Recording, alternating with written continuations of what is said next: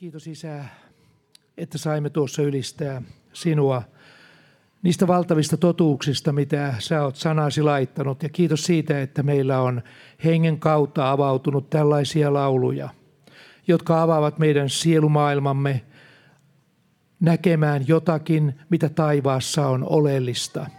Ja meidän mielen linnakkeet alkavat murtua. Kaikki ne, jotka ovat esteenä sinun työllesi. Isä, me kiitämme siitä, että sä oot antanut meille tällaisen ylistyksen hengen. Pue meidät oikein ylistyksen vaippaan. Anna meidän oikein lähestyä sinua sellaisen ylistyksen kautta, joka alkaa järisyttää tätä paikkakuntaa ja tätä maata. Että se ylistys on sellainen, että se kerta kaikkiaan se murskaa kaikki ne ajatuslinnakkeet, jotka ovat nousseet sinun tuntemista vastaan. Jeesuksen nimessä, Isä, mä kiitän tästä hetkestä ja kiitos, että Pyhä Henki olet tässä läsnä edelleen. Sanasi kautta. Jeesuksen nimessä. Amen. Joo, tuo oli tosi mahtava ylistys ja niin kuin Anne-Mari tuossa sanoikin, niin kyllä ainakin mä koen tuossa ihan sellaisen Jumalan erikoisen läsnäolon siinä ylistyksessä. Mä uskon, että moni muukin koki, että joku Jumalan henki tai Jumalan käsi laskeutui niin kuin meidän ylle siinä ja se on mahtava. Että tämä maailma ei tiedä ollenkaan, mitä rikkauksia Jumalan kansan keskellä on. Ja mulla on tarkoitus puhua tänään vähän hengestä taistelusta ja hengellisestä varustamisesta.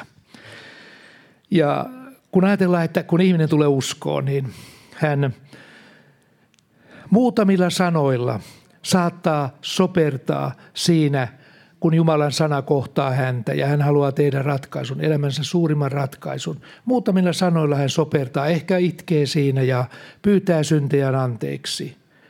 Ja noiden muutamien sanojen, joita ehkä ympärillä olevat ei kunnolla kuulekaan, niin niiden sanojen perusteella hän siirtyy kuolemasta elämään. Se on äärettömän pieni teko, muutama sana ja mielenmuutos, halu seurata Jeesusta, antaa hänen tulla sydämensä ja kaikki muuttuu. Me siirrymme kuolemasta elämään. Näin pienestä se on kiinni. Monta kertaa on ollut joskus kuolevan ihmisen luona sairasvuoteella ja siinä nähnyt, kuinka pienikin ele, millä tämä henkilö viimeisenä hetkinään osoittaa, että hän haluaa seurata Jeesusta. Jeesus on hänen elämänsä Herra. Pienikin ele siinä, koko ilmapiiri muuttuu. Kaikki huomaa sen, ilmapiiri muuttuu ja ihminen siirtyy kuolemasta elämään. Vaikka elämä on muuten mennyt ihan karrelle ja eletty tämän maailman mukaan, mutta kun sitten tulee se hetki, jolloin ratkaisu pitää tehdä ja siirrytään ikuisuuteen, niin tässä ruumiissa tehty ratkaisu, se pätee ihan kaikkisuudessa. Ja saadaan julistaa synnit anteeksi ja se on todella mahtava. Niin pienestä asiasta on kiinni pelastus, mutta niin suuren asian se vaikuttaa. Että tämä maailma oikeastaan, niin jos, jos tuota, siellä katsotaan elämää, ihmiset, ihmiset ei oikeastaan tunne sellaista, että tämä elämä on yhtä suurta taistelua.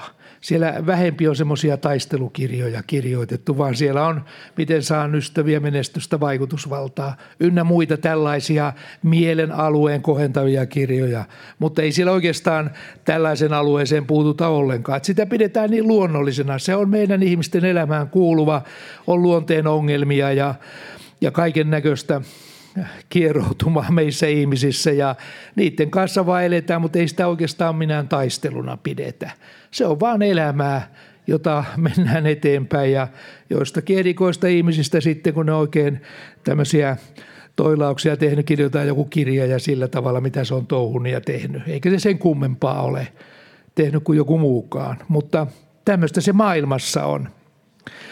Et siellä ei tämmöisiä ihmiselämään liittyviä sota sotalauluja ole, eikä sen tyyppisiä oikeastaan juuri ollenkaan, vaan ne on sitten tämmöisiä sotaan liittyviä ja maailman hallitsijoita, jotka haluavat valloittaa maata, tulla maailman johtajaksi ja, ja tällä tavalla niistä kirjoitetaan tietysti. Se on kokonaan oma alueensa, mutta yksilöihmisen elämässä ei tällaista aluetta niinkään tunneta. Esimerkiksi jatkuvan taistelun käsite. Ei sitä tämä maailma oikeastaan tunne, jos puhutaan että tämmöisestä. Mutta sitten – kun tuo pieni lause on sanottu, että Jeesus, anna mun syntini anteeksi ja ihminen tulee uskoon. Hän siirtyy kuolemasta elämään, niin, niin terminologiakin muuttuu. Se on jännä juttu, että, että siihen saakka niin ihminen on saattanut elää ihan, ihan koko elämänsä kokemat oikeastaan mitään erikoisempia taisteluita, mutta sen jälkeen, kun hän tulee uskovien – uskovien joukkoon, niin siellä ruvetaan heti kohta niin puhumaan tällaisesta jatkuvan taistelun käsitteestä, että nyt alkaa sitten taistelu. Ja se on tietysti ihan vastauskoon tulleinen, se on vähän semmoinen kova juttu, kun ei oikeastaan ymmärrä, että mitä tässä nyt taistellaan. Ensimmäiset kuukaudet mullakin meni ihan, ei ollut minkäänlaista, että tämähän on ihan, ihan mahtavaa, kun saa kokea Jumalan läsnäolon ja on saanut syntinsä anteeksi ja on iankaikkinen elämä. Ei ole pelkoa kadotuksesta eikä mistään, niin se on, se on ihan, ihan mahtavaa tällainen tunne. Ja eikä siinä ole ensimmäisenä äh, tosiaan niin ruveta puhumaan nyt taistelusta, kun just on tullut uskoon, että annetaan vaan olla se niin kauan, kun äh, ei koe taistelua, niin ei koe taisteluja. Että kyllä ne sitten aikanaan tulee ja ne on todella osa tätä meidän kristityn elämää. Ei siitä, sitä me ei voida välttää, ei kukaan meistä. Mutta se, että me ollaan koko ajan sodassa, niin tämä maailma ei sellaista ymmärrä. Että miten ne uskovat sitten, kun ne saa ihan kaikki se elämä ja luulisi, että niillä on nyt ihan kaikki hyvin asiat, niin sitten ne puhuu, että meillä on jatkuva taistelu. Ja ei se tarvitse, kun jos raamatustakin ottaa jonkun – varsinkin vastausko on tullut, jos se sitten ensimmäisen kerran avaa raamattu ja lukee siellä jostakin että pukekaa päälle ne Jumalan koko sota-asu. Että hyvänä aikaa, että mitä ihmettä tämä tarkoittaa, tällainen, että meidän pitäisi johonkin pukeutua ja, ja, ja mikä ihmeen taistelu, mitä varten me tässä. Ja sitten vähän enemmän lukee siellä, niin, niin puhutaan sitten näkymättömästä maailmasta, siellä olevista hallituksista ja valloista ja pimeydessä hallitsee maailman valtiaita vastaan ja pahuuden henkilöolentoja vastaan. Ja tällainen taistelu, kun tässä oikeastaan on kysymyskin. Et se on aika, aika outoa, että meillä kokonaan terminologia, ajattelu muuttuu. Ja taistelun luonne ei enää olekaan tässä näkyvässä maailmassa sillä tavalla, että me, me e, alkaisimmekin taistella jotain ihmistä vastaan täällä – vaan se muuttuu ihan toiselle tasolle kokonaan, sinne, jonne me emme voi oikeastaan näillä käsillä ja ruumilla eikä millään tavalla vaikuttaa, vaan ne vaikuttaa ihan muilla tekijöillä kokonaan siihen toiseen taisteluun, joka sitten vasta alkaa, ja se on todellista maan päällä. Paavalikin, kun hän tuli uskoon, no hän oli kyllä luonteeltaan taistelija, niin hänelle heti siellä Jumala ilmoitti kohta, heti uskontulon jälkeen siinä apostolinen 9.16. Sillä minä tahdon näyttää hänelle, kuinka paljon hänen pitää kärsimän minun nimeni tähden. No Paavali oli kyllä tottunut taistelemaan ja hänelle tällainen teksti, että hänen elämänsä tulee olemaan kärsimystä, taistelua ja muuta, mutta se voitto myöskin on valtava. Hän tiesi sen. Ja Paavali ymmärsi sen, että hänellä ei ollut enää aikaa kuin joku 3-40 vuotta siinä, ja sen jälkeen hän siirtyi ikuisuuteen. Niin hänelle ilmoitettiin, että tämä aika tulee olemaan sulla taistelua, vaikka siellä on voittoja. Siellä on Jumalan hengen väkevää läsnäolo hänen kauttaan ja ihmisiä tulee uskoon ja hän saa paljon vaikuttaa, mutta koko ajan on se taistelu siinä rinnalla. Ja tämä oli Paavalin osa ja hän kesti sen heti alussa, mutta tuskin meille nyt Jumala ensimmäisenä ilmoittaa, että sä, susta tulee sitten semmoinen oikein taistelupukari tänne. Sä saat sitten oikein taistella hengen taisteluja ja saat kokea myöskin kaiken näköistä tällaista. Että kyllä ne vähitellen nämä asiat siitä sitten alkaa selkiytyä. Mutta tuossa kun me lauloimme noita lauluja, niin siinäkin esimerkiksi on tämä laulu, että on aika valloittaa Herralle tämä maa, nousta rukourintamaan. Se kuvaa sitä, että, että taisteluaseet muuttuvat kokonaan olemaan toisella tasolla. Ja silloin kun me näkymättömän maailmaan siellä taistellaan, meidän täytyy opetella taistelutaktiikkaa miten me siellä taistellaan, miten me saamme siellä voittoja. Koska se, että täällä näkyvässä maailmassa tulee voitto, niin kyllä se täytyy olla hengen maailmassa jo avautunut. Että ei, ei, sitä ei saa millään tekniikalla tätä hommaa hoidettu, eikä raamattu sitä sillä tavalla esittelekään. Mutta kehoittaa sitä mukaan, kun me kasvamme uskossa, meidän tulee kasvaa taistelussa. Että lopulta me olemme – sotasankareita. Se on niin kuin Jumalan päämäärä jossakin vaiheessa. Ja se on, se on ihan mahtava ja se on onneksi se ei ole ihan semmoinen hetken asia, vaan siihen kyllä kasvetaan ja opetuksen kautta ja sen kautta, että, että me opimme ymmärtämään, mistä, tämä, mistä tässä taistelussa on kysymys. Nuori uskova todella ei ymmärrä näistä asioista, mutta jossakin vaiheessa tämä termi taistelu täytyy hänelle kyllä selvitä ja myöskin, että mikä on se vastustaja ja miten se meidän elämässämme vaikuttaa. Kyllä mä heti huomasin jo puolen vuoden kuluttua, että kyllä tässä alkaa olla, alkaa pikkuhiljaa jo vihollinenkin herätä ja rupeaa tulemaan niitä taisteluita oman itsensä kanssa ja, ja monia muita tällaisia taistelutilanteita, vaikkei sillä tavalla vainoa ollut, niin kuin joissakin maissa voi olla, mutta muuten oman itsensä kanssa. Ja kun alkaa rukoilla mennä eteenpäin, niin siinä huomaa, että, että joku vastustaa tätä kaikkea. Ennen, kaikkea oma liha, joka on liittoutunut vihollisen kanssa, niin se on se yksi suuri taistelun alue. Mutta nyt sitten kun ajatellaan, että, että miten tämä, tämmöinen oikeastaan voi olla tämä näkymätön maailma, että kun Jumala loi tänne enkelit, niin ei kai se luonut niitä tappelemaan. Että ne on kerta kaikkiaan heti taivas on semmoinen taistelutanner, että siellä ollaan tavalla tai toisella toistensa kimpussa ja, ja kaiken näköistä juonitaan ja tehdään vaikka mitä siellä, niin ei, ei se näin ollut alun pitäen. Vaan kyllä se tuli sinne sitten jossakin vaiheessa. Ja se tilanne, mikä tänä päivänä on, emme me aina kaikkea ymmärrä niitä taustoja, mistä se on johtunut, mutta ei alun pitäen Jumala luonut jotakin enkeliolentoja, että jotkut oli korkeassa asemassa, ne oli oikein hyviä ja sitten seuraavia tasoja. Tasoja kyllä luotiin sinne sillä tavalla, mutta siellä oli Jumalan vanhuskaus, läsnäolo ja kaikki meni okei okay siellä, ei siellä ollut mitään ristiriitaa. Mutta jossakin vaiheessa tuli tilanne, että siellä – käytiin taistelu ja me tiedämme sen Luciferin ja Jumalan välisen taistelun. Ja siitä seurauksena on, että jopa jouluevankeliumissa me luemme siellä, kuinka siellä enkeli ilmoitti paimenille, että teille on syntynyt vapahtaja ja niin edelleen. Ja sitten kohta enkelin kanssa oli suuri joukko taivaallista sotaväkeä. Että mistä ihmeestä nämä yksi, kaksi tämmöiset sotaväki sinne liittyi kanssa evankeliumijulistukseen. Se osoittaa sen, että näkymättömässä maailmassa me taistellaan.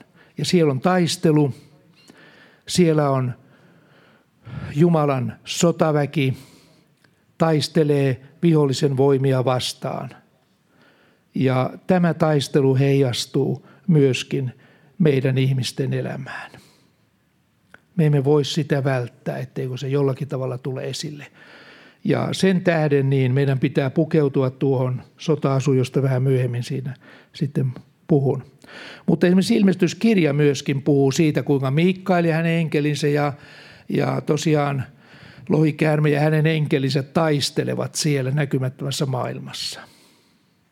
Ja eihän tämmöisiä tämän maailman ihmiset, eivät ne ymmärrä, Ja nyt kun me puhumme taistelusta ja muusta, niin, niin Paavali sanoi, että me taistelemme juuri tuolla tasolla, missä enkelitkin taistelevat. Ja me voimme vaikuttaa siihen maailmaan. Mutta mitenkä? Ei vain aja pelkästään ajattelemalla ja, ja kuvittelemalla jotakin, mitä siellä voi tapahtua ja muuta, vaan kyllä Raamattu antaa meille, meille selkeät ohjeet ja sen takia, että Raamattu on kirjoitettukin. Että miten me voitetaan noita taistoja, miten meidän tulee taistella näitä vihollisen valtoja vastaan. Ja mikä siinä on sellainen, mikä se syy loppujen lopuksi on se, että me joudumme tällaiseen myrskyn silmään. Niin kaikki uskovat mekin tänä aikana kuin alkuseurakunnankin aikana, niin me jouduimme tällaisen ikään kuin myrskyn keskelle. Ei ennen uskoon tuloa, me ei oikeastaan tiedä mitään tästä, mutta uskoon tulon jälkeen, niin me tiedämme, että meillä todella on taistelu vihollisen valtoja vastaan. Koska tuo vihollinen vastustaja ei hyväksy sitä, että me olemme siirtyneet kuolemasta elämään ja Jumalan valtakuntaan. Ja siellä kun Jeesus puhuu ja millä alueella tämä taistelu käydään, se on, yleensä se on mielen alueella. Aika pitkälti siellä käydään nämä pääsääntöiset taistelut ihmisen elämässä. Ja sitten kun me sillä alueella olemme saaneet jonkinlaisia voittoja, meidän rukouksemmekin alkaa sitten vaikuttaa taivaallisia näkymättömään maailmaan. Ja tuo laulu, laulut, mitä me lauloimme tuossa, niin ne puhuvat siitä, mikä meidän päämäärämme on. Tulla sota, sotasankareiksi – alussa kuka, joka sopertaa ensimmäisen lauseet Jeesuksen puoleen ja pyytää syntiä anteeksi. Ei hän ole mikään sotasankari ole. Ja sotasankari tulee vasta sitten, kun hän on sotinut. Ilman sotia ei, ei sotasankareita tule. Ne on jotakin siviili, siviilipalkintoja, mitä annetaan, vaan kyllä se on semmoinen juttu, että, että sotasankarit palkitaan mitalleilla ja risteillä ja kuka rohkeampi on sodassa, niin sen korkeamman mitalin hän saa. Ja samantyyppinen periaate on tässä Jumalan maailmassa myöskin, hengen maailmassa. Tarkoitus on, että me emme ole aina niitä, jotka pyytävät vain syntejämme anteeksi, vaan jossakin vaiheessa meistä tulee sotilaita, ensin tämmöisiä korporaaleja ja sitten siitä eteenpäin, eteenpäin sitten natsat nousee, mitä enemmän me taistellaan. Kyllä se vaan näin on, että lopulta on voittopalkinto. Mitä mitalleja Jumala siellä antaa. Että kyllä se taistelussa, jos me sitä sivu, jotenkin sivuutetaan, emmekä ymmärrä sitä, että se vaikuttaa meidän myöskin ikuisuuteen, olemiseen siellä. Ei niin, etteikö kaikilla olisi hyvä olla, mutta jollakin tavalla vaan Jumala on meidät luonut, että me haluamme myöskin hedelmää elämästämme, joka kantaa sitten halkiikuisuuden. Se on vaan luotu meidän sisäiseen maailmaan. Joku sanoo, että ei mulla ole väliä, mitä mä, kunhan mä vaan sinne jotenkin laahustelen ja tulen.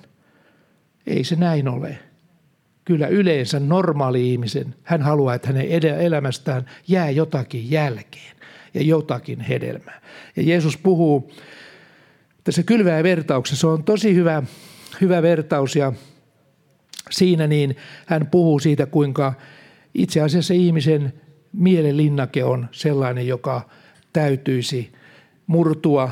Ja kaikki ihmiset jostakin syystä ne eri tavalla suhtautuu evankeliumiin. Hän puhuu siinä ensimmäisenä siitä, kuinka, kuinka niin, jotkut ottavat sanan vastaan iloiten, he kuulevat sanan, mutta eivät ymmärrä sitä, ja sitten paha tulee ja tempaa sen pois ja he, se, se jää niin kuin mitä, että se ei enää välitä koko pelastusasiasta mitään. Se on jotenkin, en mä osaa sanoa mistä se johtuu, mutta näin vaan on. Jeesus sanoi, että osa ihmisiä on aina näin, ne kuulee ja kuulee ja lopulta ne tekee ratkaisuja, en mä tuota halua ja vihollinen tempaa sen pois. Ei se ole totta eikä siinä ole mitään järkeä, että jatka vain entisen malliin. Ja ne eivät sitten koskaan pysty oikein tulla pelastukseen. Sitten, joille, jotka kuulee sanan, on sellainen kalliomaaperä, jossa ne ilolla ottaa vastaan. Kuinka moni on ihminen sellainen, Ja voi nähdä oikein omassakin lähipiirissä semmoisia esimerkkejä. No ilolla, vau, mikä mahtava pelastus ja tämä on ihan, ihan ihmeellistä. Ja muutama kuukausi menee, se hiipuu ja hiipuu. Ja kohta he menee takaisin maailmaan. No mitä se semmoinen on? Miksi ne kestänytkään? Koska heillä ei ole mitään juurta siellä. Jostakin syystä heillä ei ollut juurta. Heillä oli kallio maaperä. He eivät jotenkin vaan antaneet Jumalan sanan alkaa tehdä työtään heistä. Ja tämmöisiäkin ihmisiä on. Koska Jumalan poika tämän äh, rajan vetää, niin silloin se täytyy olla myöskin totta meidän elämässämme. Ja myöskin uskovinkin kohdalla on jollakin tavalla tämä pätee silloin, kun kuullaan sanaa ja miten me noudatetaan sitä. Ja kolmas oli sitten tämä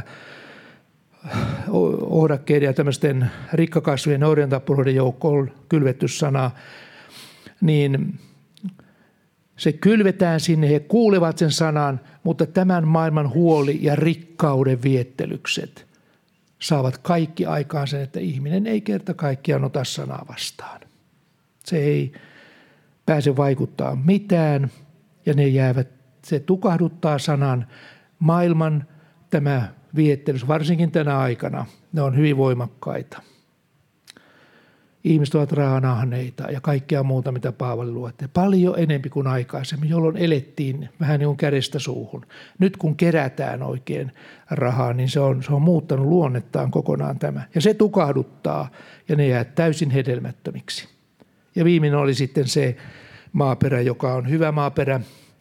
Ja sen tunnusomainen merkki oli se, että he ymmärtää sanan, tekevät hedelmää ja se kantaa kaikki sen elämään.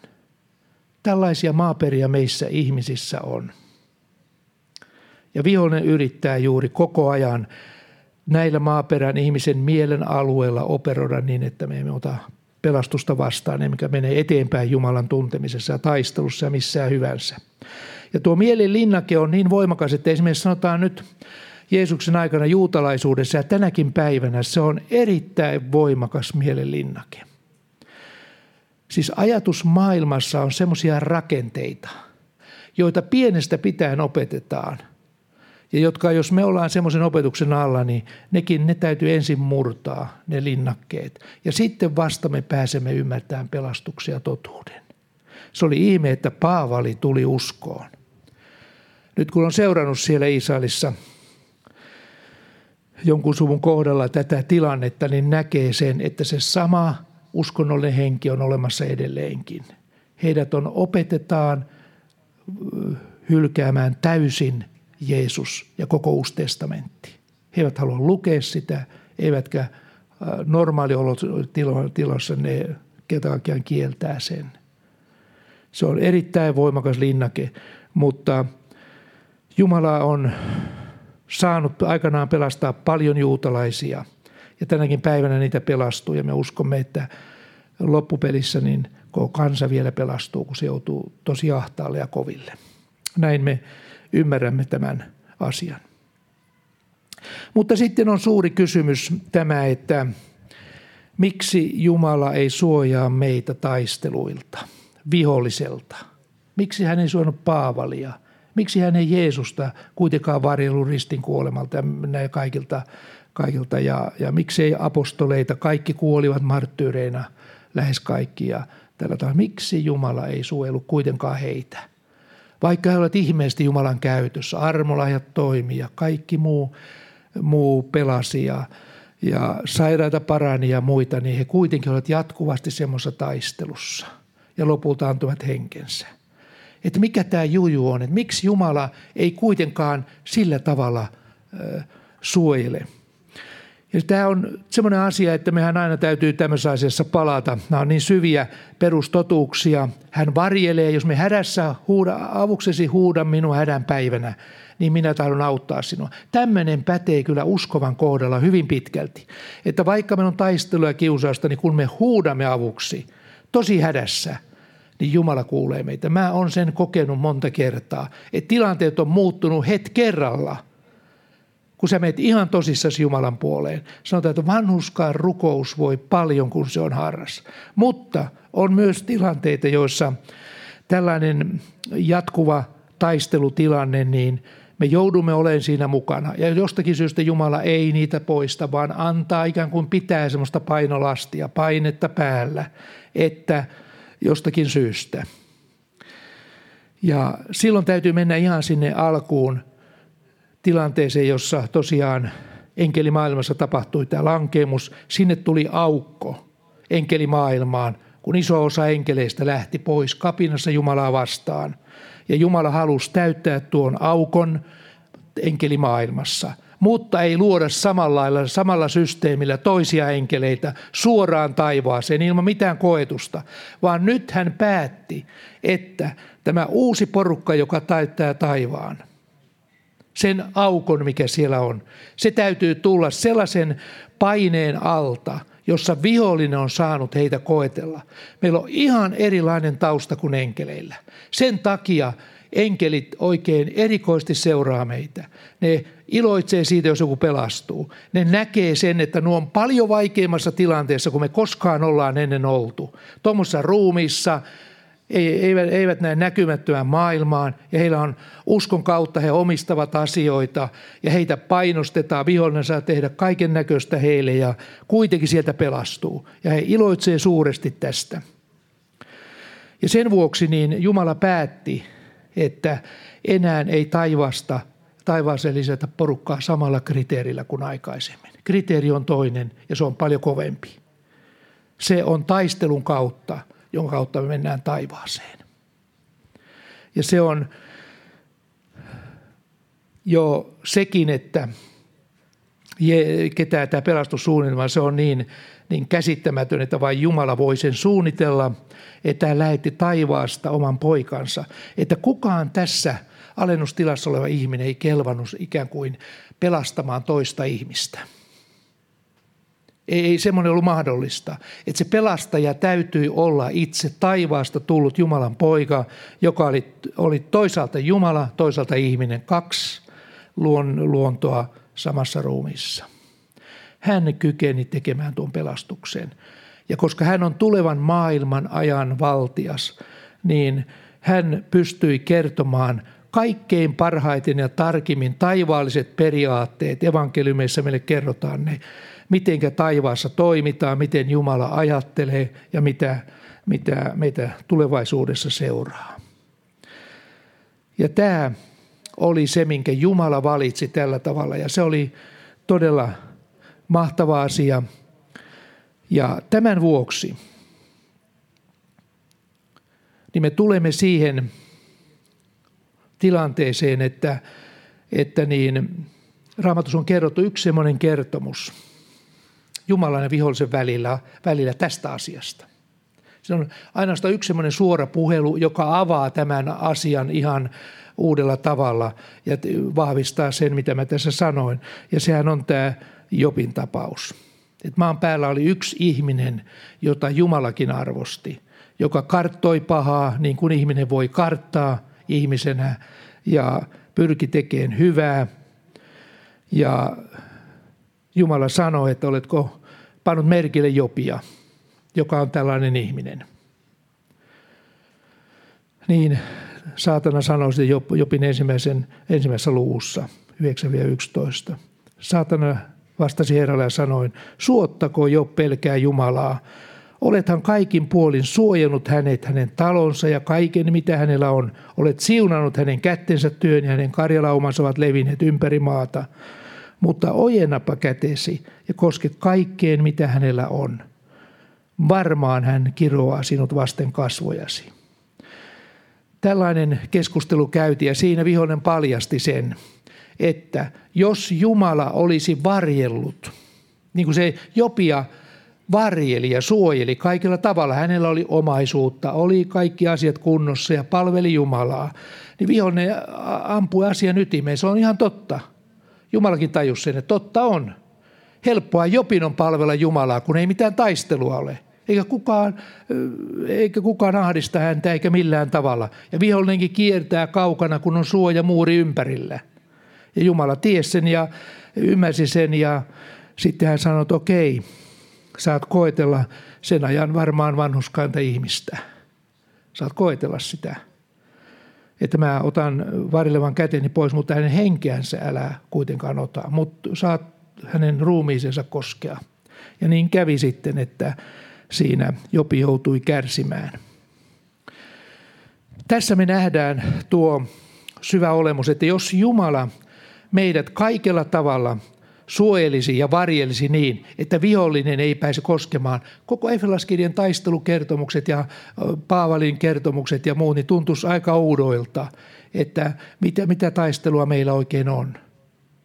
Mutta Jumala ei tehnyt näin, vaan hän edellyttää, että me tullaan taistelujen keskeltä noustaan kirkkauteen. Meillä on taistelu täällä vihollista vastaan monilla eri alueilla ja siinä meidät testataan. Kuka on tosissaan kelvollinen taivaaseen ja kuka ei. Osa ei kestä näitä taisteluja, vaikka Jumalan sana lupaa, että hän ei anna meille taisteluja yli voimiemme, sellaisia kiusauksia, joita me emme voisi kestää. Että kyllähän moni ihminen murtuu, jos on, on erittäin kova, kova sellainen taistelu ja, ja muu sellainen. Kyllähän siinä saattaa moni murtua, mutta Jumala näkee ihmisen ja ei anna liikaa sitä – Jokaisen kestokyvyn mukaan Jumala antaa taisteluita. Paavalille annettiin erilaiset taistelut kuin jollekin muulle, mutta kuitenkin Jumala on luvannut antaa niissä voiman, jos me haluamme olla perillä. Ja tämä valinta on semmoinen tärkeä. Itse asiassa se on hyvä tehdä joka päivä Jumalan puoleen ja sanot Jumala, mä haluan aina ja ikuisesti olla sun omasi. Ei se paljon vaadi meiltä aamulla, päivällä – ja jossakin vaiheessa sanoa, että mä rakastan sua. Mä haluan aina olla sun omasi, varjele mua, anna mulle voimaa. Vaikka taistelu olisi kova, mä haluan aina seurata sua. Niin kyllä Jumala kuulee tällaisen rukouksen. Ja näin on, että tämä meidän uskovien osa on se, että, että me joudumme eri tilanteissa niin kohtaamaan myöskin pahoja päiviä niin kuin Efelaskirjassa sanoo 6 ja 13. Sen tähden ottakaa päälle Jumalan koko sotasu, voidaksenne pahana päivänä tehdä vastarintaa ja kaikki suoritettua ne pysyä pystyssä.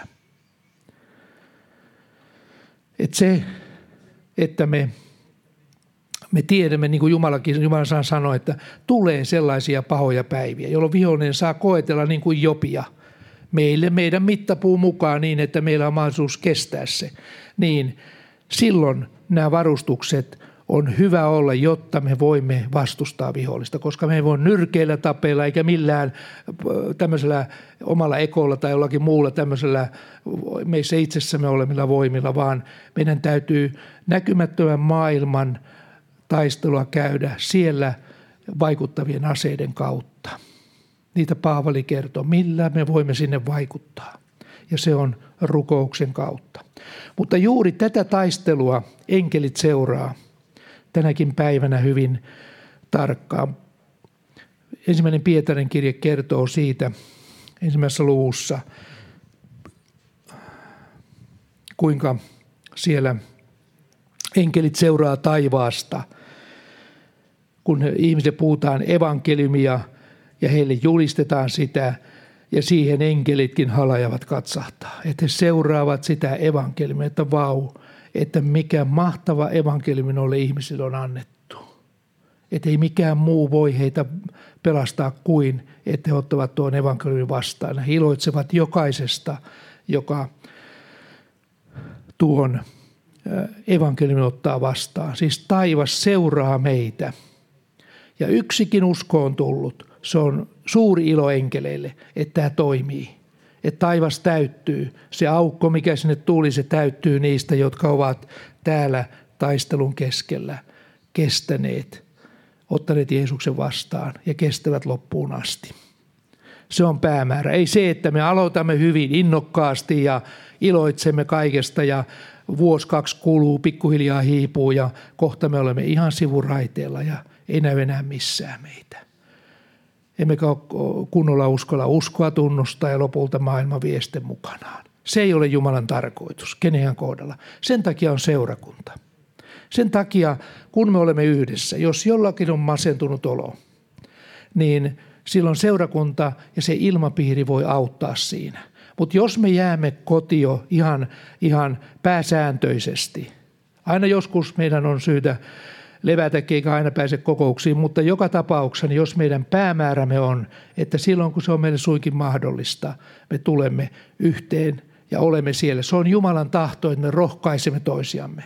Ja niin kuin tänäänkin oli tuo ylistys, se oli tosi mahtava ylistys. Se osoitti sen, että me emme ole kaukana läpimurrosta. Jos ylistys alkaa murtamaan ilmapiiriä, niin silloin me olemme hyvin lähellä ja siinä on helppo myöskin sitten Jumalan sana ja uskon hengessä toimia. Sehän voi todella niin nostaa uskon hengen, niin kuin tuossakin tosiaan sille tasolle, että voi tapahtua ihan mitä hyvänsä. Siis meitä taivaaseen viedään ei vain tällaisten fanfaarien soidessa ja sellaisessa nosteessa, vaan me, me tullaan taistelujen kautta. Ja Jumala on luvannut meitä vahvistaa. Ja muistetaan aina, että me tullaan väkeviksi sodissa. Ja sitä kautta me saamme voittopalkinnon.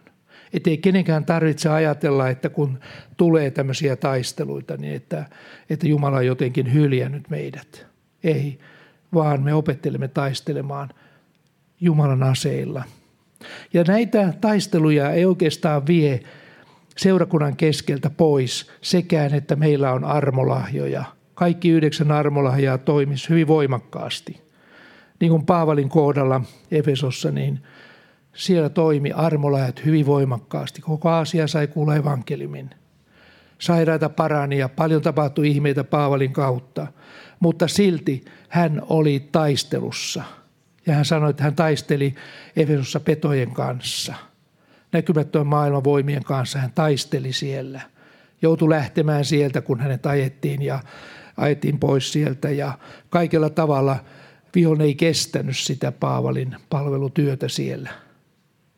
Eikä Jumala pistänyt suojamuuria, ettei tähän miehen ei kosketa, vaan Paavali oli tarkoitettu käymään läpi koko elämänsä taisteluita – jotta hän tulisi vahvaksi. Hän olisi esimerkki toisille, kuinka me voimme vahvistua taistelussa ja loppuun asti. Kysymys on vain Paavalin kohdalla 40 vuotta. Takaa ei sitäkään 30 vuotta. Hän tuli joku 32-33-vuotiaana uskoon ja kuoli 67. Eli siinä on noin 30, reilusti 30 vuotta. Sen ajan tuo taistelu kesti. Se on lyhyt aika verrattuna ikuisuuteen. Mutta kun me ymmärrämme tämän asian, niin se ei meitä sillä tavalla pelota, vaan kun me tiedämme, että meillä kuitenkin on rukouksen kautta, meillä on mahdollisuus voittaa tämä taistelu, niin se antaa meille sitten voimaa. Ja kyllä siellä voidaan vain ihmetellä sitä, miten raamatussa puhutaan ihmisistä, jotka ymmärsivät tämän taistelun. Joku Epafrax oli Paavarin vankitoverita siellä Roomassa, niin hän ymmärsi taistelun merkityksen. Sanotaan, että hän koko ajan taisteli Kolossan seurakunnan puolesta. Rukouksen taisteli. Se oli, se oli todellista taistelua, että he kestäisivät Kolossassa kaikissa vaikeuksissa, mitä oli siellä, niin se tarvi rukousta. Ja tämä on sellaista taistelua, johon Jumala haluaa meitä johtaa. Me emme voi mitään muuta. Me voimme paljon tässä maailmassa tehdä kaiken näköistä, järjestää hienoja juttuja ja sillä tavalla, mutta yhtä asiaa me emme voi koskaan ilman Jumalaa tehdä, ja se on pyhän hengen tulemista meidän yllemme ja pyhän hengen laskeutumista ja läsnäolon laskeutumista meidän yllemme. Sitä me emme voi tehdä millään ihmiskonsteilla, vaan se vaatii syvän ymmärtämisen siitä, että ilman minua te ette voi mitään tehdä. Jeesus sanoi rukouksen kautta. Näin minä sen itse näen vuosikymmeniä uskossa olleena. Olen nähnyt sen, että kyllä paljon voidaan touhuta ja tehdä monia asioita, mutta mä olen iloinen siitä, että me ollaan pääpaino ollut rukouksessa ja tässä etsinnässä. Ja se, mitä tänä päivänä on, se on ihan toista, mitä oli alussa – Mä näen, että monet teistä olette todella vahvistuneet uskossanne. Tullut selvästi niin semmoisia pylväitä hengen maailmassa. Näkee, että teitä ei enää heilauta sillä tavalla mitkään asiat, tapahtuu mitä hyvänsä, niin kuitenkin te seisotte niin kuin pystyssä. Ja se on kuulkaa Jumalan armoa. Ei sitä, siitä se ei ole ihan luonnosta itsestään selvää, koska koko ajan tänä aikana ihmiset liikkuu sinne ja tänne ja tuntuu, että he eivät mihinkään voi oikein juurtua. Mutta sitten tämä taisteluvarustus, mikä meillä on vihollista vastaan ja siitä ihan muutama sana tässä. Se on tämä Efesolaiskirjeen kuudes luku, jossa, jossa puhutaan tästä, että meillä siis ei ole toinen toisiamme vastaan taistelu, vaan näitä näkymättömän maailman voimia vastaan, jossa enkelit tänä päivänä taistelevat meidän puolestamme. Ja siellä on koko ajan käynnissä vihollisen enkeli ja Jumalan enkelin välinen taistelu – ja enkelit, Jumalan enkelit on tarkoitettu auttamaan meitä. He haluavat, että valtava joukko täältä vihollisen maaperältä, sen ikään kuin alamaisuudesta, niin täältä nousee sellainen koeteltu joukko, joka ei ole heti kapinassa taivaassa, vaan täyttää sen Jumalan enkelin maailman aukon ja he ovat todella täällä halunneet palvella, eikö he sitten kerran taivaassa, jossa ei ole ollenkaan vihollisen voimia eikä valtoja. He haluavat todella palvella.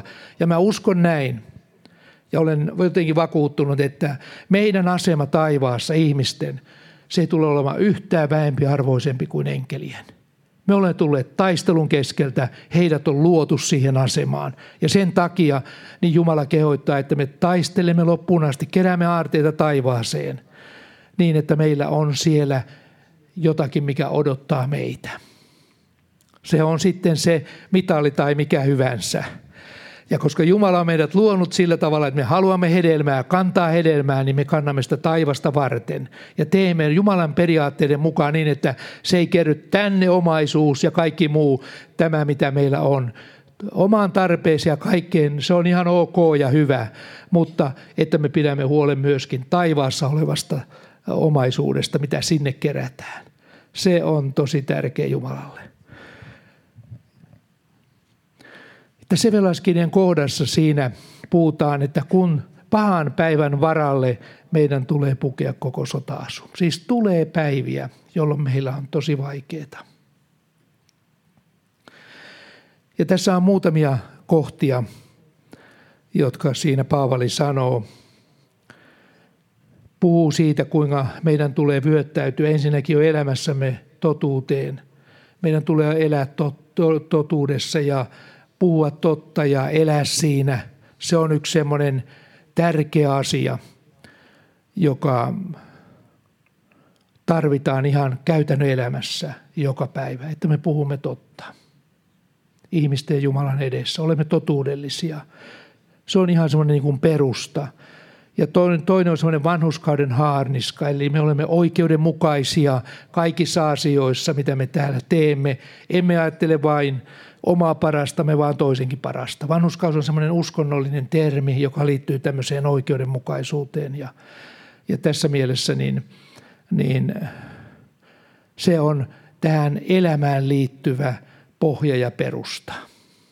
Tässä me voimme kasvaa molemmissa näissä – mutta sitten on yksi sellainen, joka on tärkeä, on alttius. Sanotaan rauhan evankeliumille. Alttius sille, että me haluamme palvella Jumalaa. Se ei ole itsestään selvää. Se on semmoinen asia, joka on monille niin aika lailla ehkä vieraskin.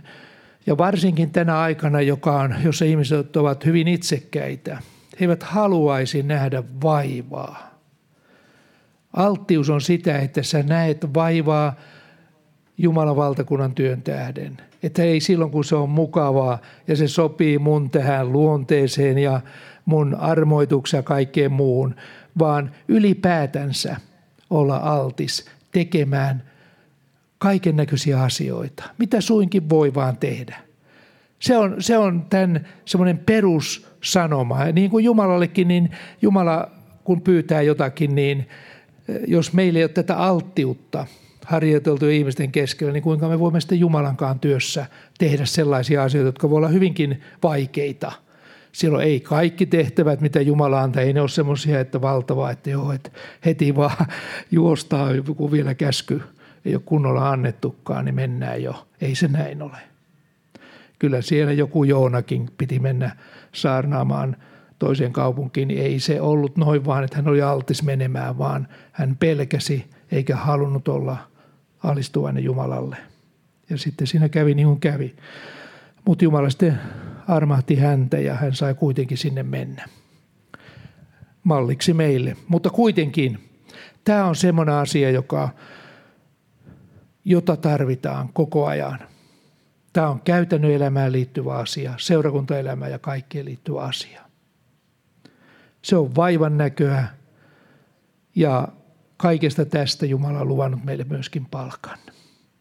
Jos se olisi vain sitä, että se olisi hyvää ja hienoa ja tuntuisi niin mukavalta tehdä ja kaikella tavalla se ivelisi meitä, niin ei se, se ei ehkä sitten semmoista alttiutta niin kauheasti osoitakaan. Se on vaan, että me tosiaan haluamme tehdä, mutta sitten kun on semmoisia asioita, joita me emme halua tehdä ja pystymme tekemään, niin silloin siinä tulee tämä kysymys eteen. Sitten on tämä uskon kilpi, joka seurannut. Tuossa me laulettiinkin tosi hyvin, hyvin siinä alussa näitä lauluja ja siinä oli todella uskon henki siinä niissä lauluissa ja se osoitti sen, että, että uskon henki on se, jota voimme ylistyksellä lisätä, mutta myöskin sitä tarvitaan tässä meidän uskonvaelluksessamme, että me julistamme uskossa asioita, vaikka emme vielä näe. Se on opeteltava asia. Se on ihan itsestään selvä tämä uskon alue, vaan joskus täytyy astella eteenpäin, vaikkei vielä näe asioissa. Se on, se on monitahoinen kysymys tämä usko, että ei se ole pelkästään vaan, että me sanomme jollekin sairaalle, että nouse Jeesuksen nimessä tai muuta, vaan se on koko elämään liittyvä uskon asenne jopa Kiideoniltakin. Hänestä sanottiin, että hän on sotauro, mutta mies koki todella heikoki, heikoksi itsensä. Eikä millään olisi lähtenyt mihinkään sotaan, mutta hän kuitenkin uskossa astui askeleita. Näin me ollaan jouduttu tekemään uskossa. Niin minä kuin Pirjokin ollaan monia asioita tehty ihan uskossa, jotka nyt ajattelisi jälkeenpäin, että ne ei enää ehkä olisi sellaista sellaista otetta ja rohkeutta ehkä tehdä kaikkia asioita, mutta silloin tuntuu ihan niin kuin luonnosta, että kyllä me voidaan tämä tehdä ja ei muuta kuin mennään vaan eteenpäin otetaan nämä askeleet ja mennään sinne ja tehdään mitä, minkä me koettiin Jumalan käskevän, niin se on, se on näin, että Jumala antaa siihen voiman. Sitten, että voimme sammuttaa kaikki pahaan, pahaan palavat nuolet. Se on meidän ajatusmaailmamme ympärille semmoinen suojamuuri, että kun vihollinen yrittää kaikella tavalla epäuskoa tuoda, tämä maailma on täynnä epäuskoa. Kaiken maailman virtauksia meidän ajatusmaailmaamme tulee, niin, niin että me voimme sammuttaa kaikki pahan palavat nuolet uskon kautta ja, ja sanoa, että mä en halua tehdä tällä tavalla, en halua mennä tuohon ja niin edelleen. Tämä on tosi tärkeä asia myöskin, että emme anna vihollisen kaiken maailman ajatuksilla meitä nujertaa. Tuossakin mullekin niin aina tulee kaikenlaisia ajatuksia. Useimmiten ne saattavat liittyä johonkin ihmisiin tai muihin. Ja mä oon joutunut Jumala edessä ihan, en mä niitä ole sillä tavalla ulos halunnut sanoa, mutta tulee mieleen, joutuu ihan ajatusmaailmassaan sillä tavalla sanomaan, että Jumala – Mä siunaan näitä ihmisiä, oli tapahtunut mitä hyvänsä. Mä pyydän, että sä annat mulle armon, että mä voin siunata heitä aina. Ei koskaan ajatella pahaa eikä negatiivisesti, vaan siunata heitä. Ja mä koin tänäänkin, kun rukoilin tällä tavalla, koin, että Jumalan henki yhtyi siihen. Se on hyvin jumalallista, että me siunaamme kanssa palvelijoitamme. Oli asioita mitä hyvänsä tapahtunut sammuttaa kaikki tällaiset vihollisen hyökkäykset ajatusmaailmaa kohtaan. Ja samoin tämä hengen miekka, joka on Jumalan sana, se on yksi sellainen alue, joka on tosi tärkeä myöskin juuri tässä taistelussa, että sen, minkä me tiedän Jumalan sanan puolelta oikeaksi, niin sillä me lyömme viholliselle kiilaa, näkymättömään maailmaan. Me julistamme ylistyksiä kaiken tämän kautta. Me julistamme voittoa näkymättömässä maailmassa. Vaikka me emme sitä näe, mutta meidän sanamme vaikuttaa kuitenkin. Vaikka niiden taustalla voi olla semmoista ei niin valtavaa uskoa, mutta joka tapauksessa raamatulla, että sanoistasi sinut tuomitaan ja sanoistasi sinut vannuskautetaan. Sanoilla on siis todella suuri merkitys, mitä me sanomme. Ja vaikka se alkuunsa voi olla vähän semmoinen epäuskoinenkin äh, Jumalan sanan käyttö jossakin tilanteessa, mutta kun me sitä käytämme, harjoittelemme sitä, niin me huomaamme, että se toimii yhä enempi ja enempi. Me kasvamme siinä ja meistä alkaa tulla tällaisia Jumalan sotilaita, jotka rohkaisemme toisiamme Jumalan sanalla. Se on yksi tärkeä puoli myöskin tässä asiassa. Että ei vain omaa, vaan myöskin toisia rohkaisemme. Ja lopuksi ihan tämä yksi kaiken tämän, voisiko sanoa kruununa on se, että mihinkä tämä tällainen Jumalan palvelus johtaa, että me todella – taisteluun käymme, emme pakene niitä, emme mene mihinkään piiloon niitä, vaan käymme rohkeasti eteenpäin hengessä taistelussa, että meistä tulisi ö, sotilaita, niin mihinkä se johtaa meidät? Se johtaa meillä kestävyyteen. Kestävyyttä ei saada muuten kuin taistelun kautta. Ja se on semmoinen asia, jota tarvitaan lopun aikana eri, erikoisesti.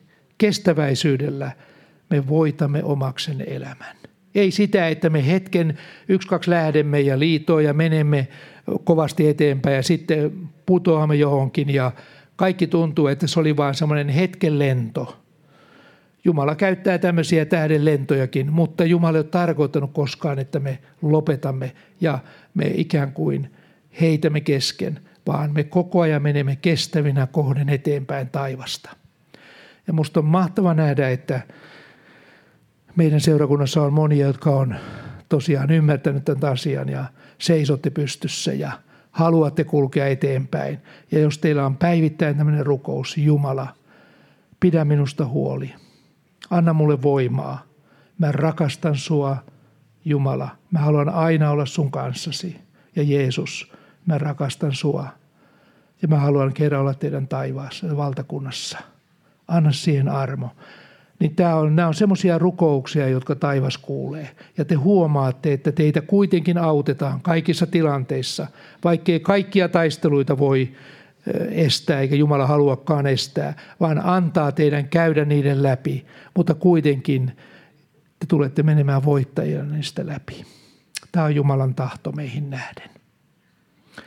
Tämä oli nyt tämän kerran sanoma, minkä Jumala mulle laski sydämelle ja me voidaan tässä ihan ottaa, onko Anne-Mari, oliko sulla joku, oliko ylistäjille joku laulu? Otetaan tähän hyvä laulu. Se oli niin mahtavaa siinä alussa, että otetaan jatkoksi vaan, jos vaan ylistäjät jaksaa tulla, niin otetaan tähän ja katsotaan sitten, miten mennään.